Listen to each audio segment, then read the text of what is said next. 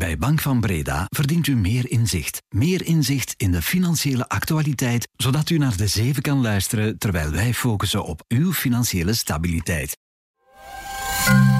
Welkom bij de Zeven Nieuwjaarsweek. Dit is Roan van Eyck. Goedemorgen. Jouw geld in 2024, daar hebben we het over in de zeven deze week. We stomen je portemonnee helemaal klaar voor het nieuwe jaar. Met elke dag een ander thema en een andere expert van onze redactie. Vandaag de laatste in de reeks. We gaan het hebben over hoe we best kunnen beleggen met redacteur beleggen Evert Nerings. Goedemorgen. Goedemorgen, Rowan. Zijn obligaties dit jaar interessanter dan ooit? En welke aandelen moet je straks volgens analisten zeker hebben? Het zijn nog altijd oorlogstijden. Is beleggen in goud dan een goed idee? En hoe kies je de komende maanden de beste fondsen en trackers? Je krijgt alle antwoorden in deze nieuwjaarsspecial over beleggen. Welkom. De Zeven Nieuwjaarsspecial 1. Waarin beleggen in 2024? Maak je klaar voor een stevige portie voorkennis. En we beginnen met hm, eigenlijk een van de minder sexy effecten, maar wel eentje waar je dit jaar wat aan zou kunnen verdienen. Hè. Obligaties. Daarmee leen je je geld voor een tijdje uit aan een overheid of bedrijf. Op het einde krijg je dat terug en intussen heb je er couponrente voor gekregen.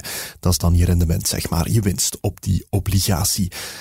Waarom moet ik dit jaar meer dan ooit overwegen om obligaties te kopen, Evert? Wel, uh, Rowan, zoals je weet is de rente het voorbije jaar fors gestegen. De centraal bankiers hebben hun beleidsrente opgetrokken. En dat betekent dat ook ja, de obligatierendementen terug zijn. Want zoals je weet komen we uit een decennium waarin eigenlijk de rente zeer laag was. Dus dat heeft ongeveer tien jaar geduurd. Maar sinds vorig jaar, dankzij de gestegen rente, hebben die obligaties inderdaad een comeback gemaakt. En wat zeggen specialisten dan? Dat ja, obligaties toch wel terug een plaats verdienen in ieders uh, investeringsportefeuille. Oké, en waar moet ik dan op letten als ik een obligatie koop? Er zijn verschillende elementen waar je moet mee rekening houden. Ten eerste is er de looptijd van de obligatie. Wanneer komt die obligatie op vervaldag en krijg ik eh, de nominale waarde van die obligatie terug? Mm -hmm. Dat is belangrijk, want normaal gezien is de verwachting dat de rente in de loop van 2024 terug was zal zakken. Dus het is belangrijk om die rente dan vast te klikken en dat je die coupon met een bepaalde rente gegarandeerd hebt en dat je niet moet wachten tot de rente terug uh, gedaald is. Ja. Ook belangrijk zijn de makelaars en de transactiekosten. Hè, want zoals je weet, zoals je een aandeel koopt op de beurs, als je een obligatie koopt bij een bepaalde broker of bankier, ja, dan betaal je transactiekosten. Daar moet je rekening mee houden, want die kunnen soms toch wel uit elkaar liggen. En die hebben natuurlijk ook een invloed uh, op het rendement van de obligatie. Oké, okay, als je dan aan het obligatiekopen toekomt, goed letten op de transactiekosten en zien dat je de couponrente vastklikt. Maar kan je me nog een stapje verder helpen, Evert? Want ja, er zijn zoveel obligaties. Hè? Zijn die dit jaar allemaal even interessant? Hoe moet ik kiezen? Er zijn inderdaad zeer veel obligaties. Nu, het belangrijkste onderscheid dat je moet uh, in je hoofd houden is het verschil tussen de staatsobligaties en de bedrijfsobligaties. Ja. Overheidsobligaties worden gezien als veiliger, maar gaan dan ook een iets lagere coupon bieden. De bedrijfsobligaties die zijn er ook, van private bedrijven die geld willen ophalen via obligaties. Die bieden meestal een iets hogere coupon, maar daar is natuurlijk het risico iets groter van een faillissement of een wanbetaling. Hmm. Duitsland betaalt natuurlijk een vrij lage rente, omdat dat gezien wordt als misschien wel het veiligste land in Europa. Maar daarnaast heb je de Belgische en de Oostenrijkse obligatieuitgiften, die ook wel interessant zijn deze dagen, omdat er een relatief veilig land is, maar tegelijkertijd een rendement 2,5, 3 procent, waar het toch wel interessant begint te worden. Obligaties dus zeker iets om dit jaar te overwegen en je mag dan afgaan op een netto rendement van 3 procent. 2. Een goed klimaat voor obligaties, dat is een slecht klimaat voor aandelen. Enfin, dat beweren ze toch altijd. Hè? Hoge rentes, oorlogen die voor onzekerheid zorgen, angst voor een dreigende recessie. Dat is allemaal niet zo goed voor beursgenoteerde bedrijven en dus ook niet voor aandelen. Maar ook in deze tijden kan je toch winnen met aandelen als je je gedisciplineerd aan een paar regels en principes houdt die horen bij dit tijdsbestek. Straks gaan we een paar namen noemen, maar eerst de theorie. Wat zijn de belangrijkste regels en principes in 2024 voor het beleggen in aandelen, Evert? Wel, de belangrijkste regel, denk ik, is een regel die niet alleen geldt in 2024, maar die altijd geldt. En dat is toch in eerste instantie kiezen voor kwaliteit hè, en weten waarin je belegt. Nu, ik denk dat specifiek voor het komende jaar dat je toch erop moet letten dat een bedrijf niet te veel schulden heeft, bijvoorbeeld. Want hè, zoals we al gezegd hebben, is de rente fors gestegen, wat dus de financieringskosten van bedrijven ook opdrijft. En bedrijven met veel schulden, ja, die zouden wel eens in een bepaalde schuldenspiraal terecht kunnen komen. En waar dat toch de winst eh, onder druk eh, komt te staan. Mhm. Ook belangrijk, denk ik, nog steeds zijn de bedrijven die een bepaalde prijszettingsmacht hebben, die dus ervoor kunnen kiezen om hun prijzen op te trekken wanneer ze merken dat hun energiekosten hoger zijn of hun lonen zijn gestegen. Dat die erin slagen om die hogere kosten door te rekenen aan de eindgebruiker. Dat was heel belangrijk vorig jaar toen de inflatie zeer hoog was. Nu is inflatie een stuk minder, maar die gestegen kosten die blijven wel terugkomen naar die bedrijven. En daardoor denk ik dat prijszettingsmacht toch een element is dat ook dit jaar uh, belangrijk is. Oké, als je aandelen koopt dit jaar, let dus goed op de prijszettingsmacht en op de lage schuldgraad. Andere kant van de medaille, Evert, uh, voor wat voor aandelen moet ik dan oppassen dit jaar? Misschien beter niet kopen. Wel, je zegt het juist, denk ik. De andere kant van de medaille, dat zijn dan de bedrijven die veel schulden hebben die afhankelijk zijn van bepaalde externe factoren. Ik denk dan aan bepaalde landen die nu misschien een beetje onzeker worden om te investeren. Denk aan China, waar de overheid eigenlijk elk moment kan beslissen om een bepaalde sector in te grijpen.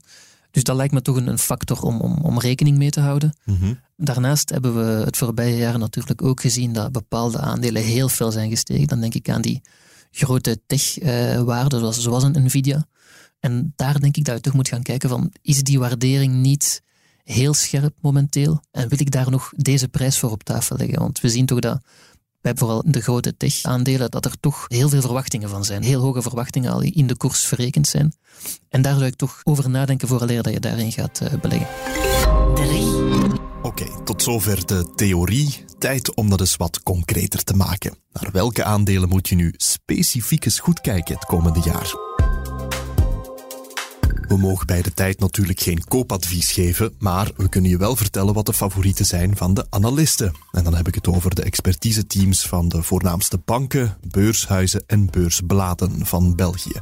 We zijn bij Hennis gaan peilen. Hè. Evert, eh, zeg eens, wat zijn hun meest geliefkoosde aandelen voor het jaar 2024?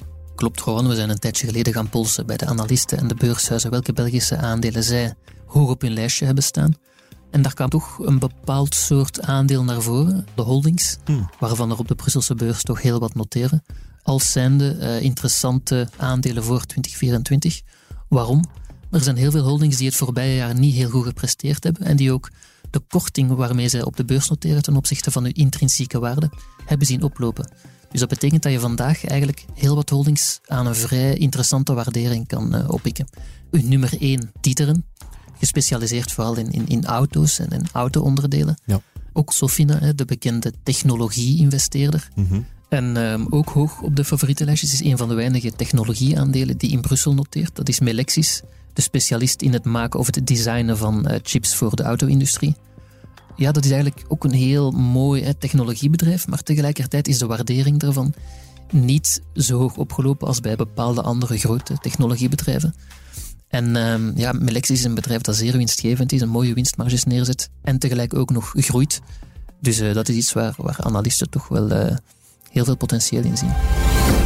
4. Maar er is natuurlijk meer dan alleen ons kleine landje. We hebben diezelfde analistenteams ook gevraagd naar hun favorieten uit het buitenland. Geef ons eens een greep uit hun selectie voor het komende jaar, Evert. Wel, er is één bedrijf dat eigenlijk redelijk vaak terugkomt, ook vorig jaar al hoog op de favoriete lijstje stond en nog steeds staat. Dat is eh, Microsoft. We kennen het bedrijf allemaal wel. Nu, wat zeggen die analisten? Microsoft presteert eigenlijk al decennia zeer goed, slaagt er altijd in om mee te gaan met nieuwe trends en nieuwe evoluties. Het voorbije jaar was de AI-hype op de beurzen zeer groot. Mhm. En wat zeggen analisten? Microsoft zit ook daar weer vrij goed gepositioneerd om van die race in artificiële intelligentie, om ook daar succesvol te zijn. Daarnaast wordt ook ASML aangeraden. Dat is de producent van chipmachines uit Nederland. Waarbij analisten zeggen van kijk, die machines die ASML produceert zijn cruciaal en zullen cruciaal blijven wanneer we meer complexe en kleinere chips uh, nodig hebben. Ja. Tot slot, ook eentje die regelmatig terugkwam bij de analisten, was de Porsche Holding. Dat is de holding boven uh, het bekende automerk Porsche en ook Volkswagen. Je betaalt er eigenlijk een redelijke prijs zeggen analisten, om uh, te investeren in Porsche, een luxe merk dat nog altijd zeer gewild is en zeer winstgevend. Voor een volledig overzicht van de Belgische analisten Faves, check de artikels daarover op onze app of op tijd.be. Want we hebben er hier nu een handvol genoemd, maar in totaal noemen de analisten 30 Belgische en 63 buitenlandse namen. We zetten de links hier in de show notes, dan vind je ze makkelijk terug. 5. Obligaties doen goed in economisch onzekere tijden, dat zeiden we daarnet al, maar nog zo eentje is goud.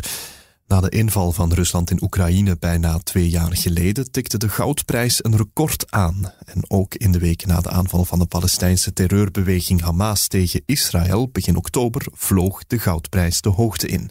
Niet lang daarna tikte ze weer een nieuw record aan van 2100 dollar per ounce. Gaat het ook dit jaar verder die richting uit? Met andere woorden, is goud een goede belegging voor 2024, Evert? Wel, uh, Rowan, het klopt dat de goudprijs het voorbije jaar boven de 2000 dollar per ounce is gestegen. Dat komt waarschijnlijk omdat goud volop zijn rol als veilige haven gespeeld heeft, als reactie op die angst voor escalatie van het geweld in het Midden-Oosten en ook de oorlog in Oekraïne die nog steeds gaande is. Mhm. Bovendien profiteerde goud het voorbije jaar ook van steunaankopen door uh, verschillende centrale banken, onder meer van China. Die proberen om minder afhankelijk te worden van die Amerikaanse dollar. En ze ruilen dan hun dollars in voor goud. Wat in principe een ondersteunend effect zou moeten hebben op de goudprijs, ook het komende jaar. De analisten van Société Générale zien de goudprijs komend jaar stijgen richting 2200 dollar per ounce. Oké, en um, ja, ga ik dan best naar de juwelier om een gouden ring of een staafje te kopen? Dat wordt toch niet veel meer gedaan, hè? Wel, dat kan, maar het klopt dat het inderdaad ja, steeds minder populair wordt. Um, om zelf ja, dan uh, goud te kopen en er in een kluis te gaan leggen. En daarom valt te verwachten dat ook de trekkers uh, populairder gaan worden. Nu, daar moet je wel een beetje opletten. Want je hebt uh, fysieke trekkers in goud die inderdaad zelf het goud kopen en dat ook fysiek bewaren. Anderzijds zijn er ook trekkers die de goudprijs op een andere manier kopiëren. Door bijvoorbeeld afgeleide producten te kopen die die goudprijs uh, gaan volgen. Hmm. Nu, daar is wel iets meer risico mee gemoeid, omdat die afgeleide producten, ja, daar is altijd een tegenpartij. En als daar iets misloopt, dan is er wel een probleem, want er staat geen fysiek goud tegenover. Dus met die synthetische goudtrekkers moet je toch wel voorzichtiger zijn en toch wel zien uh, wat je koopt. Maar een trekker die fysiek goud koopt, is een interessant alternatief. In plaats van het zelf ja, in de kluis te gaan uh, leggen, zeg maar. Zes. Oké, okay, Evert. Goud, aandelen, obligaties. Daar komt toch heel wat studiewerk bij kijken, hè? Stel nu dat ik daar geen zin in heb. Ik wil dit jaar wel beleggen, mooi gespreid tussen al die categorieën, al die effecten, maar ik durf niet zo goed zelf kiezen. Of dat interesseert mij gewoon niet, dat stockpicking. Ik geloof daar niet in. Wat zijn dan mijn opties? Wel, het klopt inderdaad dat er veel mensen zijn die zeggen van ja, kijk, ik heb niet de tijd of de zin om, om zelf daar zoveel mee bezig te zijn. Nu, dan zijn er ook wel wat alternatieven om toch uh, te investeren, denk ik. Een interessante optie is bijvoorbeeld uh, het fondsen-spaarplan. Mm -hmm waarmee je eigenlijk elke maand met een klein bedrag in de beurs kan beleggen. Ze bieden twee voordelen. U belegt gespreid in de tijd, waardoor je de emotie uitschakelt en niet zelf een instapmoment moet gaan kiezen. En tegelijkertijd kan je met vrij beperkte bedragen toch al zeer gespreid gaan beleggen. Oké, okay, en hoe moet ik dan beleggen in zo'n fondsen-spaarplan? Wel, er zijn eigenlijk twee grote opties om daarin te beleggen. Enerzijds kan je naar je bank of je broker gaan om zo'n fondsen-spaarplan te activeren. En die zal dan iets aanbieden naar gelang het risicoprofiel dat je nastreeft, iets meer verdedigend of iets meer dynamisch, uh, zeg maar. Anderzijds kan je ook in een fondsen-spaarplan uh, investeren via een zogenaamde TAC 23-verzekering. Het grootste verschil tussen die beide is dat je bij een TAC 23-verzekering wel vaak iets meer keuze hebt, omdat je meer fondsen gaat ter beschikking hebben van verschillende fondsenhuizen die hun fondsen daar aanbieden. Met als gevolg dat je ook iets meer beheerskosten gaat betalen. Want zowel de verzekeraar als het fondsenhuis zal daar ja, zijn graantje meepikken. Terwijl je bij een bank die kost uh, iets minder zal zijn, omdat je maar één keer die kost betaalt. Ja, dan zitten we echt op de grens tussen beleggen en sparen. Hè? En als je meer wil horen over sparen, over spaarfondsen en tak 23 verzekeringen, beluister dan zeker onze nieuwjaarsspecial Jouw Geld in 2024 over sparen en verzekeren. 7. Dan nog één categorie, nog één effect dat we hier nog niet hebben besproken: trackers of ETF's. We hadden het daar straks kort even specifiek al over goudtrackers, maar meestal is zo'n tracker, net als een fonds, een goede manier om gespreid te beleggen, want populaire trackers kopiëren vaak de verzamelde beurskoers van een hele index. Koop je bijvoorbeeld een tracker van de Amerikaanse SP 500-index, dan zal je rendement het gemiddelde zijn van die 500 bedrijven. Even heel simpel verwoord. Hoe kies ik in 2024 best mijn tracker, Evert? Het klopt, trackers zijn inderdaad heel populair aan het worden de laatste jaren. En ook een goede manier om inderdaad passief je spaargeld te investeren. En nu, er zijn wel bepaalde elementen waar je moet rekening mee houden bij het kiezen van een tracker. Heel belangrijk zijn de kosten. Een trekker rekent ook altijd bepaalde kosten aan, beheerskosten. En die worden uitgedrukt in een totale kostenratio en die kunnen wel fors variëren van 0,05% tot een halve procent, wat dat toch een vrij groot verschil is. Mhm. Nu, die kosten die kan je zien in de factsheet, uh, essentiële beleggersinformatie die de trekker aanbiedt. En daarnet toen we het over goud hadden, zei je ook dat er een verschil is tussen fysieke trackers, waar echt goud tegenover staat, en synthetische, waar geen echt goud tegenover staat. Maar dat principe geldt ook voor andere trackers, hè, zoals index trackers.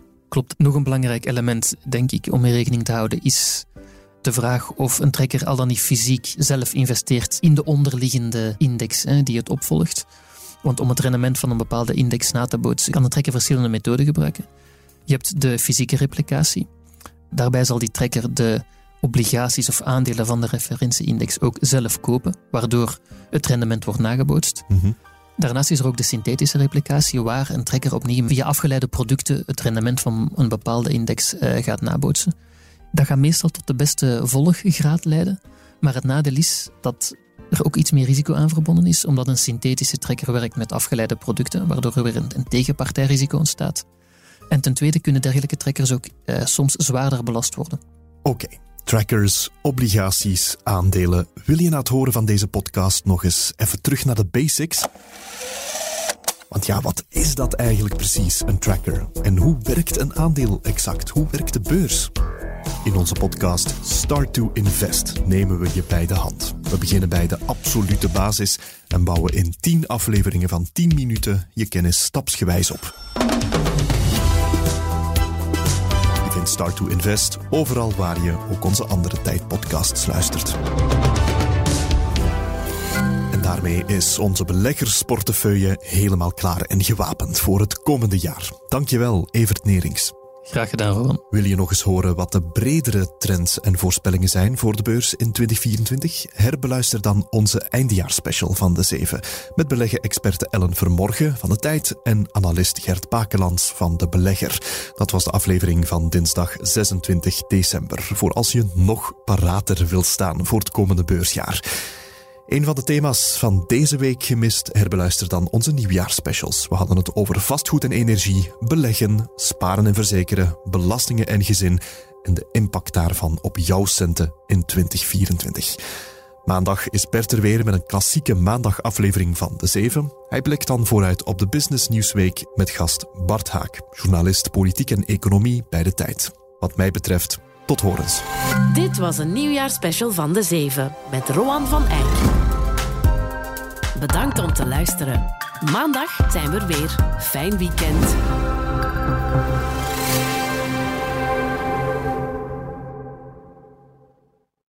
U verdient meer tact.